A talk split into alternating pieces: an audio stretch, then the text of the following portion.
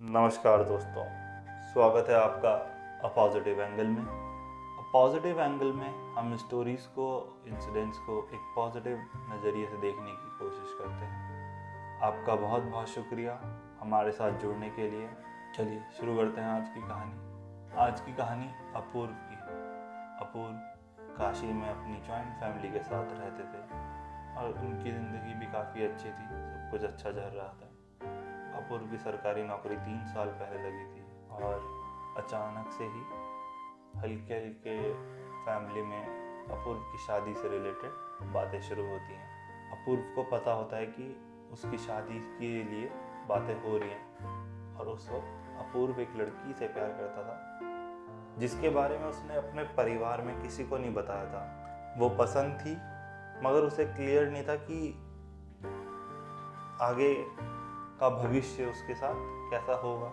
अभी तक अपूर्व को चिंता किसी चीज़ की नहीं थी क्योंकि अपूर्व की फैमिली काफ़ी सारे फिल्टर्स अपूर्व की फैमिली ने खुद ही लगा रखे थे। वो लड़की लड़की का परिवार और बहुत सारी चीज़ें देखते थे।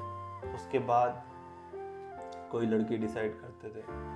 तो अपूर्व को पता था कि जब तक बात उस तक आएगी, उसके डिसीज़न तक आएगी, तब तक उन चीज़ों को होने में बहुत टाइम है अचानक से ही उनको एक लड़की अच्छी लगती है परिवार समझ आता है और ये पूरा परिवार अपूर्व को लेके लड़की के परिवार से मिलने जाते हैं।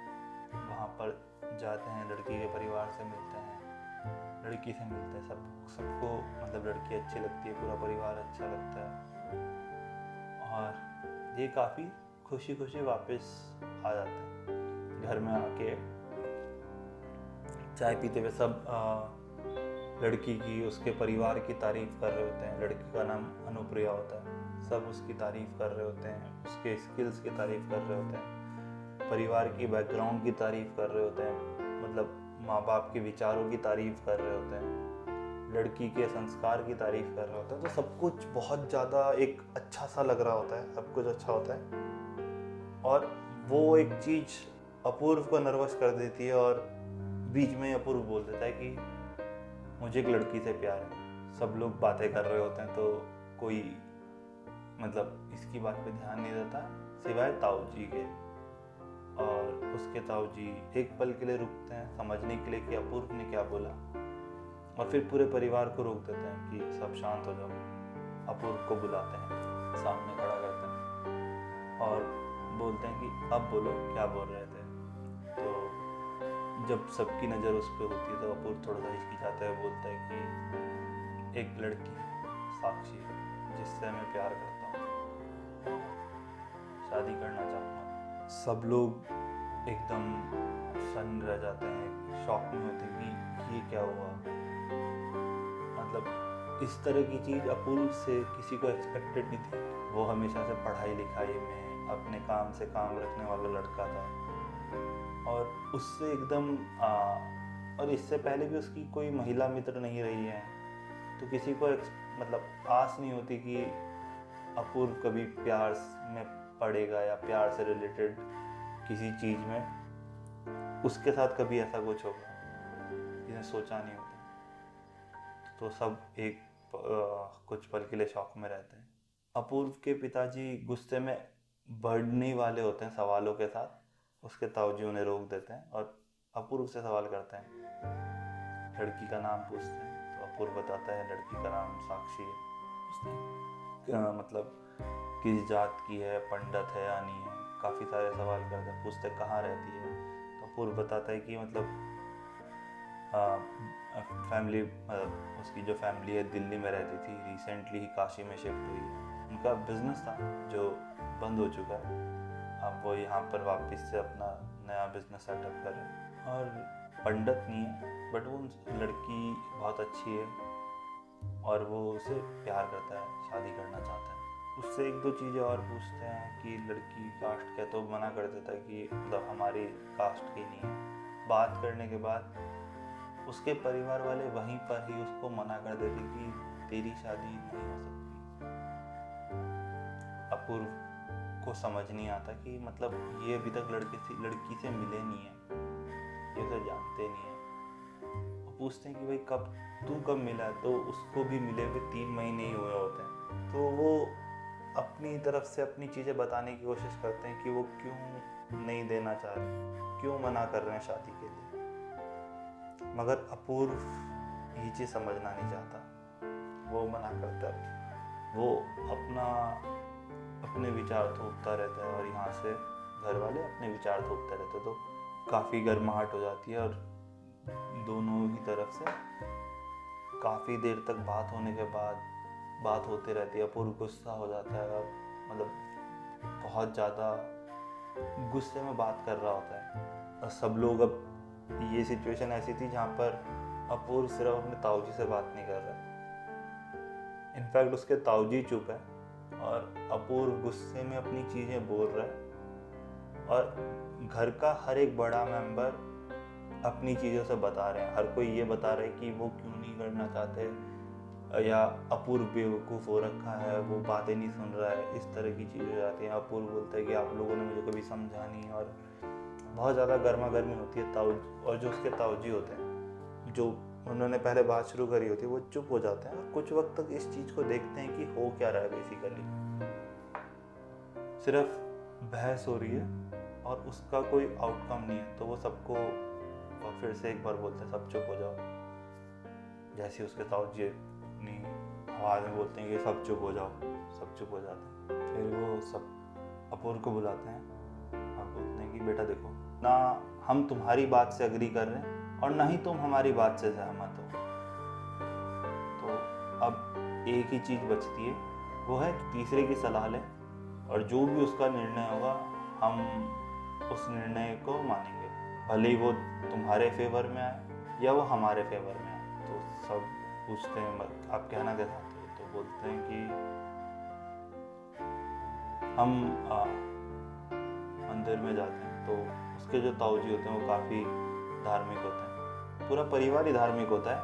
इनफैक्ट राहुल भी धर्म में और इन सब चीज़ों में काफ़ी इन्वॉल्व होता है। वो बोलते हैं कि ठीक है, हम मंदिर में जाते हैं। दो पेपर फोल्ड करके रखेंगे। एक में लिखा होगा हाँ एक में लिखा होगा ना। और हम सवाल करेंगे कि क्या तुम्हारी शादी साक्षी से होनी चाहिए?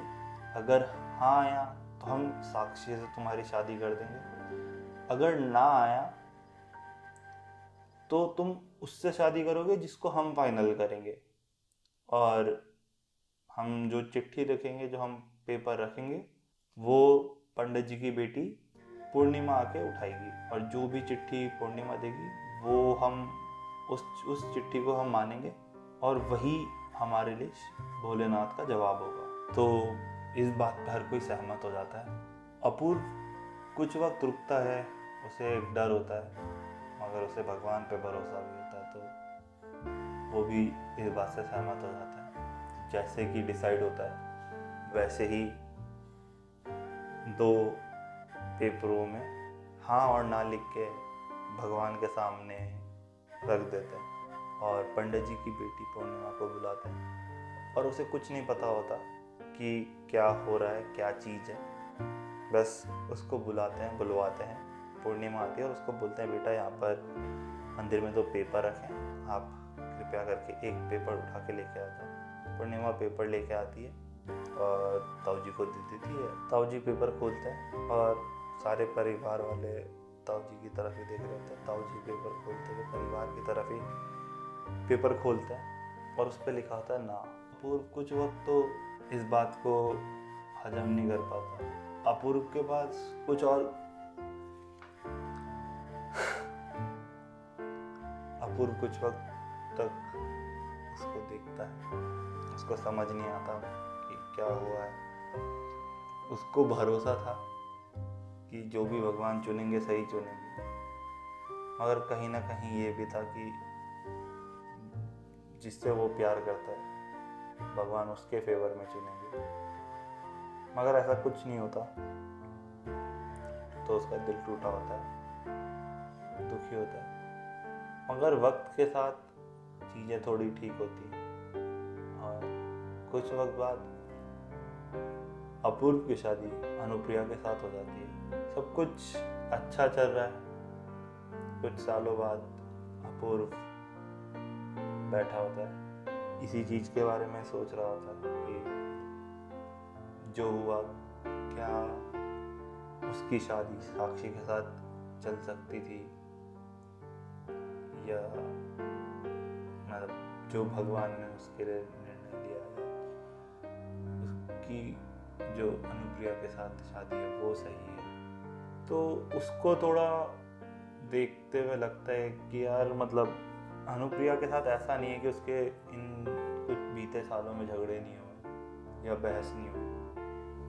हुई है, झगड़े हुए हैं बट दोनों ने समझदारी से झगड़ों को, उन विचारों को जहाँ पर वो एक दूसरे के साथ सहमत नहीं थे। समझदारी से एक उसको, उनको रिजॉल्व किया है। वो साक्षी को प्यार करता था या पसंद करता था, उस वक्त शायद उसे भी पता नहीं था कि एग्जैक्टली क्या है। और शायद उसने इतना ज़्यादा उसकी फैमिली को एनालाइज नहीं किया था। पता नहीं, शायद साक्षी के साथ उसकी शादी अच्छी जाती और शायद ना जाती। कुछ भी हो सकता था, मगर वो खुश है और संतुष्ट है अपनी ज़िंदगी में, क्योंकि उसकी शादी जिस लड़की से हुई है, वो अच्छी है। दोनों एक दूसरे को समझते हैं। और क्योंकि जिससे उसकी शादी हुई है और जिसके साथ उसने अपनी पूरी ज़िंदगी निभानी है या बितानी है, वो अच्छी है। और अच्छा चल रहा है। इसका मतलब ये है कि उसकी ज़िंदगी के काफ़ी बड़ी प्रॉब्लम सॉल्व हो चुकी है। क्योंकि ज़िंदगी में अगर ये चीज़, शादी का जो डिसीज़न है, अगर अच्छा आपका पार्टनर है तो बहुत ही बढ़िया है। और अगर आपका पार्टनर अच्छा नहीं है तो आपके लिए, आपकी लाइफ बहुत ज़्यादा डिफ़िकल्ट हो सकती है। तो ये थी आज की कहानी। हम आशा करते हैं आपको ये कहानी अच्छी लगी होगी। शुक्रिया हमारे साथ जुड़े रहने के लिए, हमारे साथ बने रहने के लिए। आप भी अपनी कहानी हमारे साथ इंस्टाग्राम पे शेयर कर सकते हैं। लिंक इंस्टाग्राम का डिस्क्रिप्शन में है। हम आशा करते हैं आपका दिन बहुत ही बेहतरीन जाए और नवरात्रि की आपको हार्दिक शुभकामनाएँ। शुक्रिया नमस्कार हैव अ ग्रेट डे